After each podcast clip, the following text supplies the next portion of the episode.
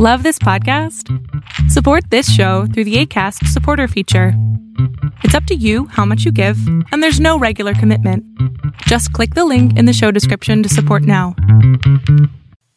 Hey, book lovers. My name is Em, and I want to talk about books. And cats.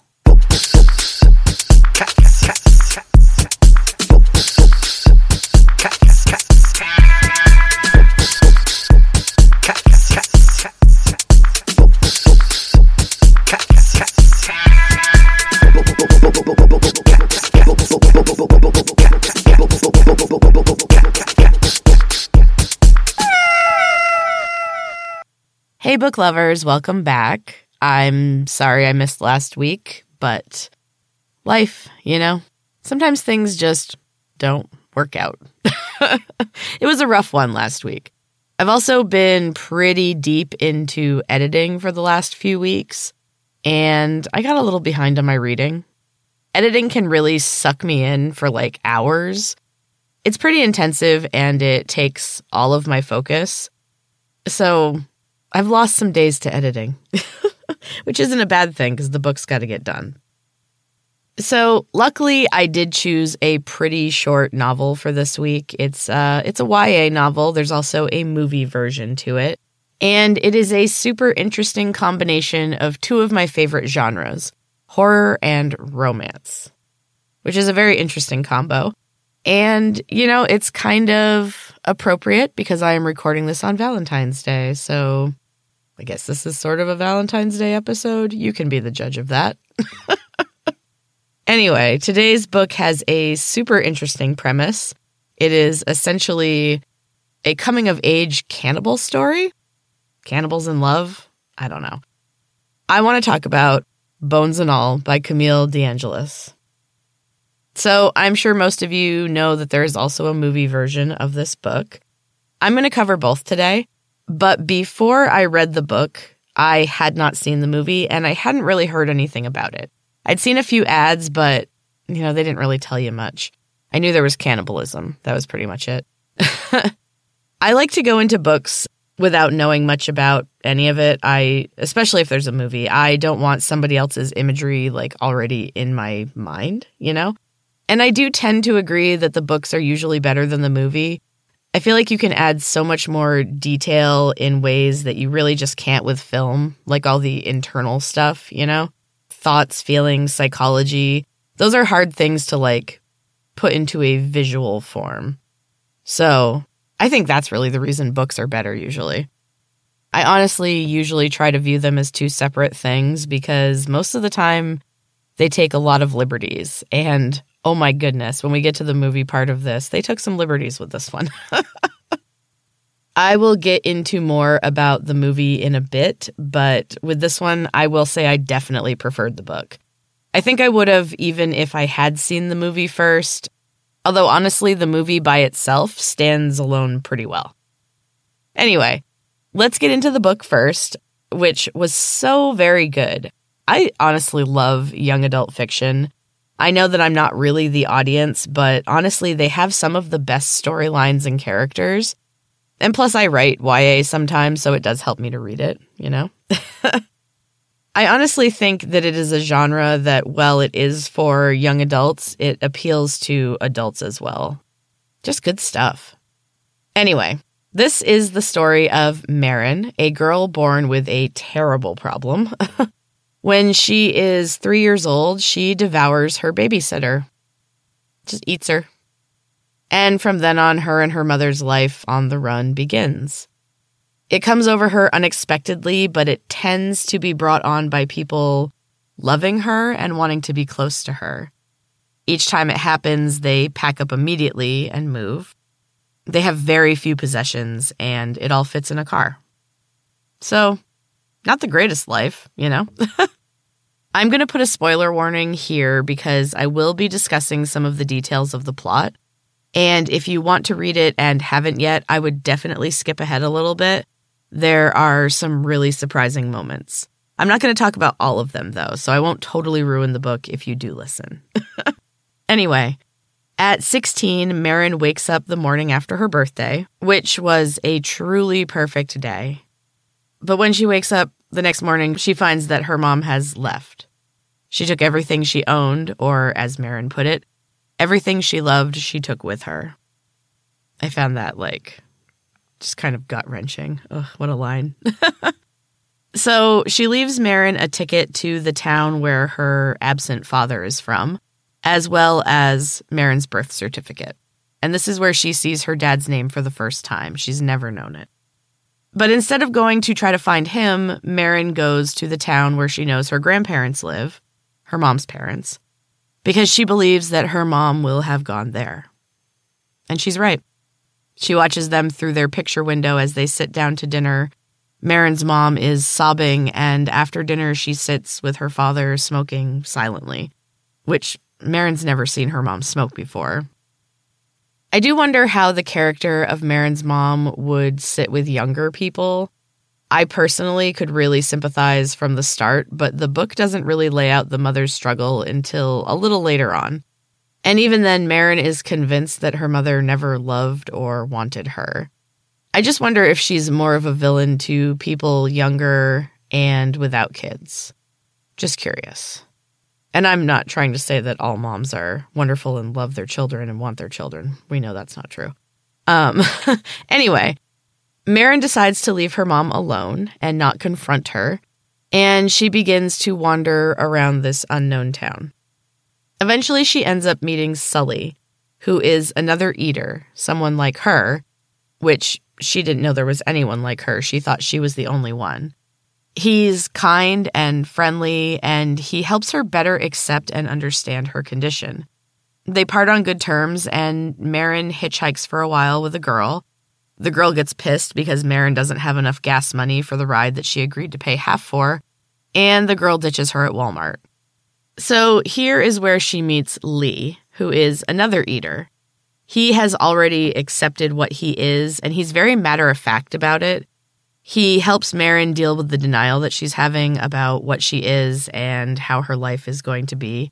He's kind of harsh with her, but I, she kind of needs it, you know? Like, she's very much in denial that her life has to be different, but it obviously does. This is part of why I love this book. It is really a coming-of-age story that also involves accepting all of the parts of who you truly are, like even some of the, like, terrible parts. And I think this kind of thing is why I love young adult fiction.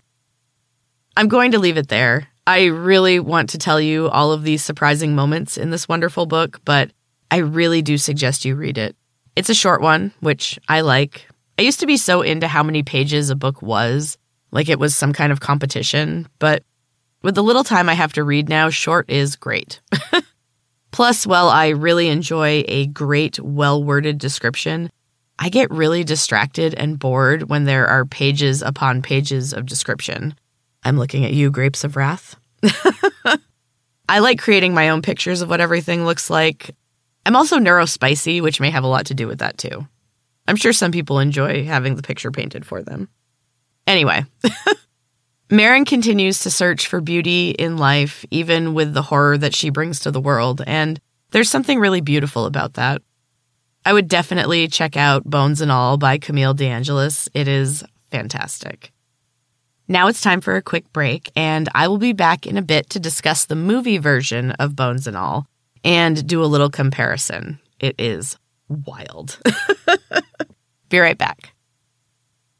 Welcome back, book lovers. So really quick, I want to discuss the movie based on Bones and All, and I'm going to say loosely based. Other than a few characters and a few vague locations, there is almost nothing that is the same in the movie version as compared to the book. And it starts out immediately. Instead of a mother-daughter pairing, they changed it to her father, and I think it lost something right there. It changed the entire dynamic. Now, I will admit that I was a bit annoyed by this, but I continued on. And then she meets Sully. Same name, but played just so weird.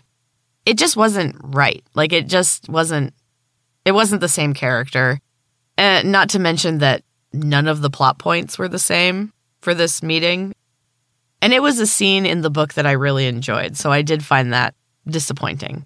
But at this point, I was also fascinated just by the massive changes that they had decided to make. And this is when I decided to watch this as a completely different thing. Just a movie on its own. And honestly, it's a pretty decent movie. It is odd, but I really enjoyed it. I really wonder how it would be to watch this without having read the book. I tried to get my kids and my husband to watch it uh, before the rental on Prime ran out, but they didn't do it. I just really want someone's opinion who has watched it and hasn't seen the book, because there was a lot of missing background information. And because I'd read the book, I knew where certain random things were coming from, but I have no idea, like, if you hadn't read the book, if that stuff makes sense, or if this was just a fever dream of a movie, because it kind of seems like one. I don't know. Anyway, it was interesting to see a young adult novel get turned into a R-rated horror movie. um, like I said, both of them were enjoyable, but they are nowhere near the same thing. I would recommend both of them, though. Very good. All right, so this week's quote of the week is a bit different. I am going to share a description of a character from Bones and All because I just loved it. It's so perfectly encompasses the character to me. She's a girl working at a county fair at a baseball toss game, and she's nasty. And in the book, she is described like this. She couldn't have been more than sixteen, but there was too much experience written on her face. It wasn't the eyeliner. Someone had been very cruel to her, not just once, but over a period of years, and now she was going to pay it forward. I mean, it's just so good. It's so brief, but it just paints the whole picture of that character, and I just love it. Anyway, now it's time for a new chapter of my own creation, my weekly writing project. This is book two of my Verdant Valley series, currently titled Ocean Eyes, and this week is chapter sixteen. Enjoy. The door opens slowly, revealing an opulent room of greens and golds. The walls were more of a pearly white and glowed in the flickering light from the fire that burned in the golden hearth. The room was adorned with soft, plush furniture, and large cushions littered the floor by the fire. One massive golden-patterned cushion was propped up against the wall near the hearth, and seated upon it was a lanky young man with shaggy blonde hair. His long legs were clad in gold, slim-fitting pants and crossed at the ankle. His shirt was also golden and open almost to his navel. He held an odd golden stringed instrument against his tan skin and strummed it gently. He cast a quick glance in Yada's direction and smiled a little. He hummed a beautiful, though solemn, melody. He met her eyes and held them until he had wrapped up his song. The notes pierced Yada deeply.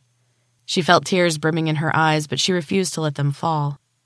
Even faced with this beautiful young man, she was highly aware of everything around her.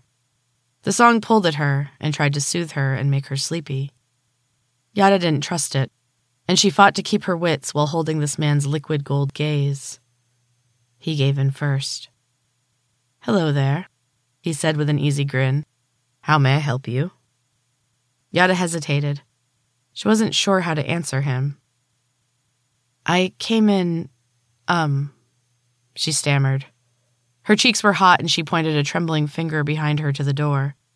She was so embarrassed. Not at all the facade she'd been hoping to put on. "Through the cave? Really?" His eyes were wide. "That's not something many can do. I'm impressed." He strummed the instrument again. The note floated up and seemed to hang in the air above them. Even after the sound had faded, Yada could feel the vibration on her skin. "Where am I?" she asked finally. The young man looked thoughtful for a moment. "That's not an easy one to answer," he said finally. "There are spaces between the worlds. They're not available to most, but if you have the strength, you can use them to jump between the worlds." "What's in these other worlds?" Yada was wary of this strange young man. "Why would someone want to go elsewhere?" The young man shrugged. "No clue. I am a guard for the in-between spaces, an assistant for any who chooses to travel here. I remain here at all times." He stood up slowly and stretched his arms overhead. He was even taller than Yada had expected. The top of her head only came up to his chest. She was face to face with his tan abs. He crossed the room and placed the instrument reverently in a silk-lined case. He patted the strings before closing and latching the case. Then he peered through his honey-colored hair and gave her another brilliant grin. So, Yada, how can I help? Wait, she said. I didn't tell you my name. The young man ran his hand through his shiny locks and grinned sheepishly. Yeah, he said slowly. I have certain skills to help me assist travelers of the in-between. Names, sometimes general needs. Anything that can expedite the process, you know? Yada just stared at him.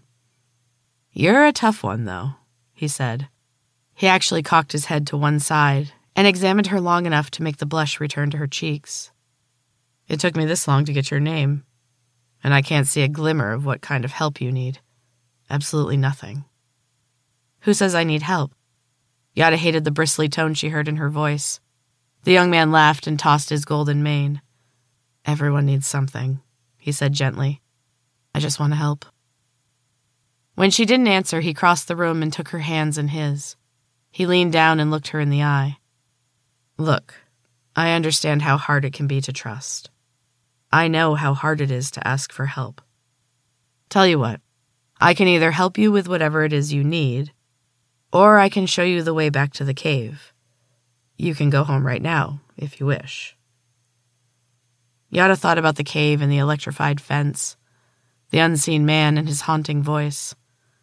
There was no going back. What do I call you? She asked finally. You want so badly to help me, but I don't even know your name. How can I trust someone I don't know? To be fair, you won't know me any better for knowing my name, but it's Riff. Yada kept her face blank, but he seemed to see her thoughts anyway. I know, he groaned. It's bad. No, Yada tried to protest, but Riff held up his hand. Please. It's not what I would have chosen, but I've lived with it this long. He clapped his hands abruptly. Now you know my name, Yada. Let me help you. I'm not even sure what I need, she said quietly. I don't know what I'm doing here. Riff laughed.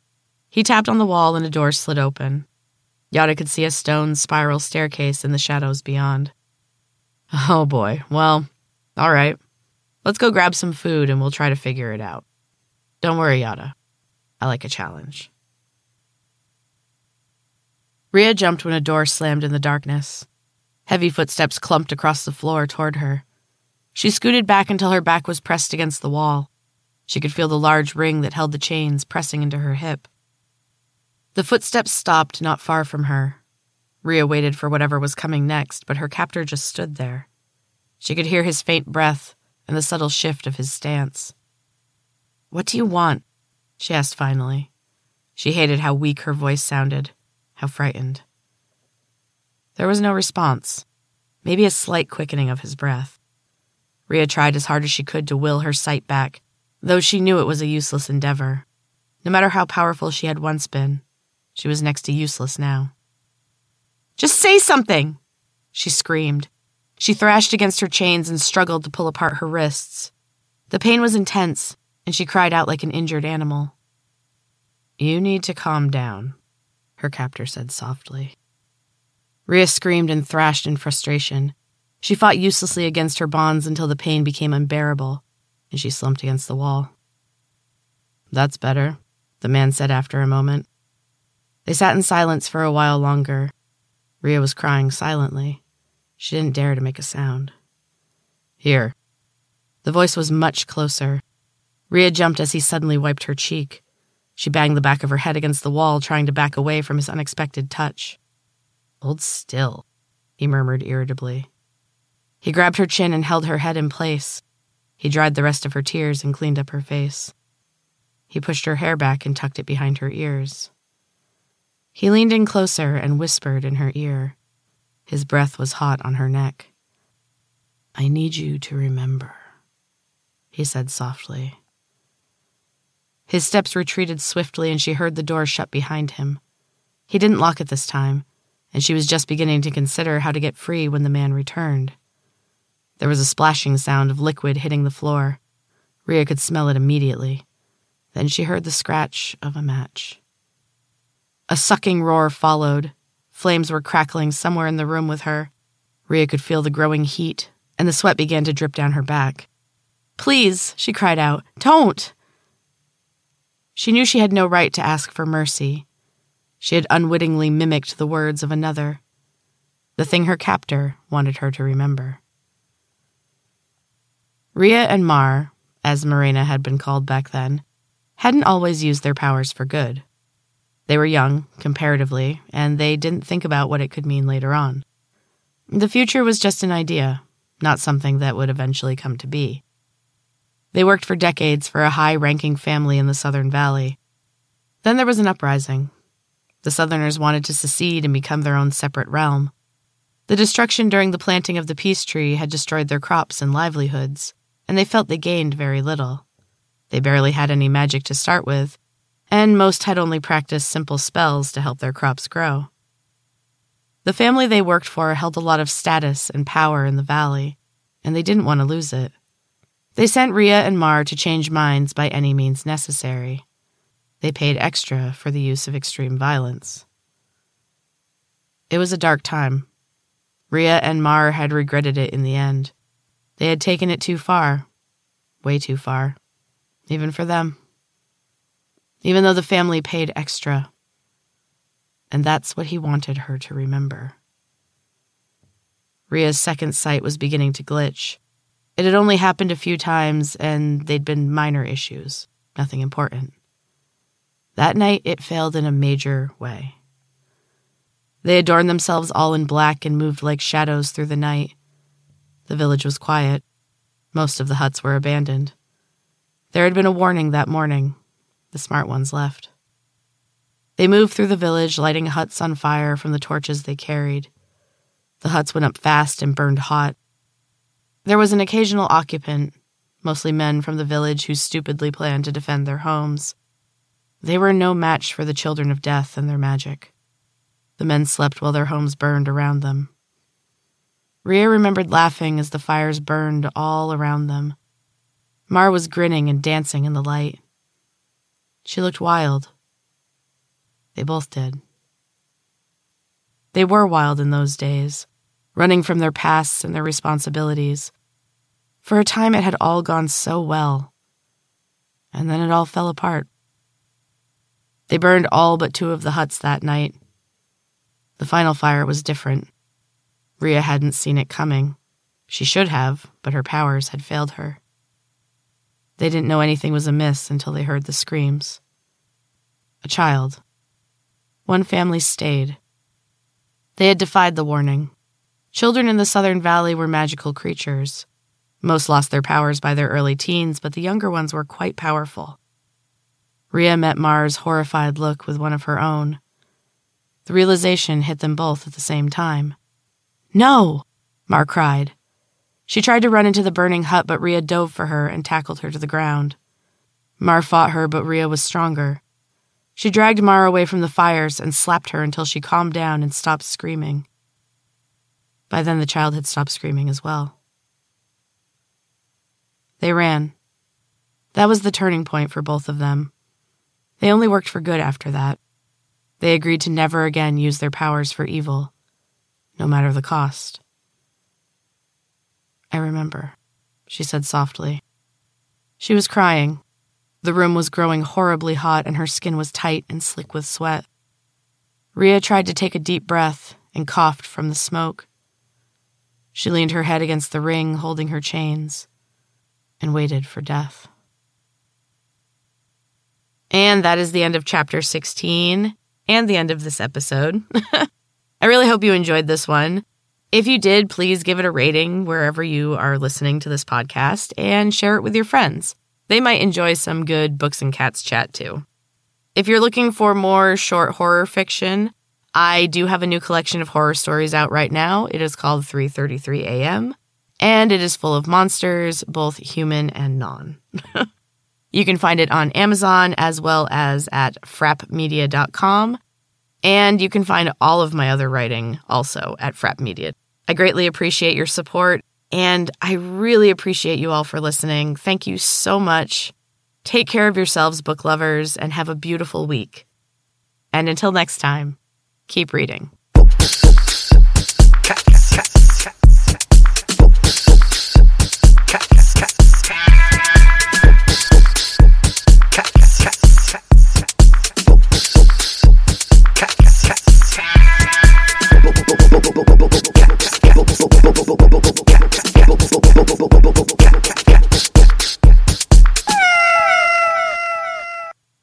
A Frapp Media production.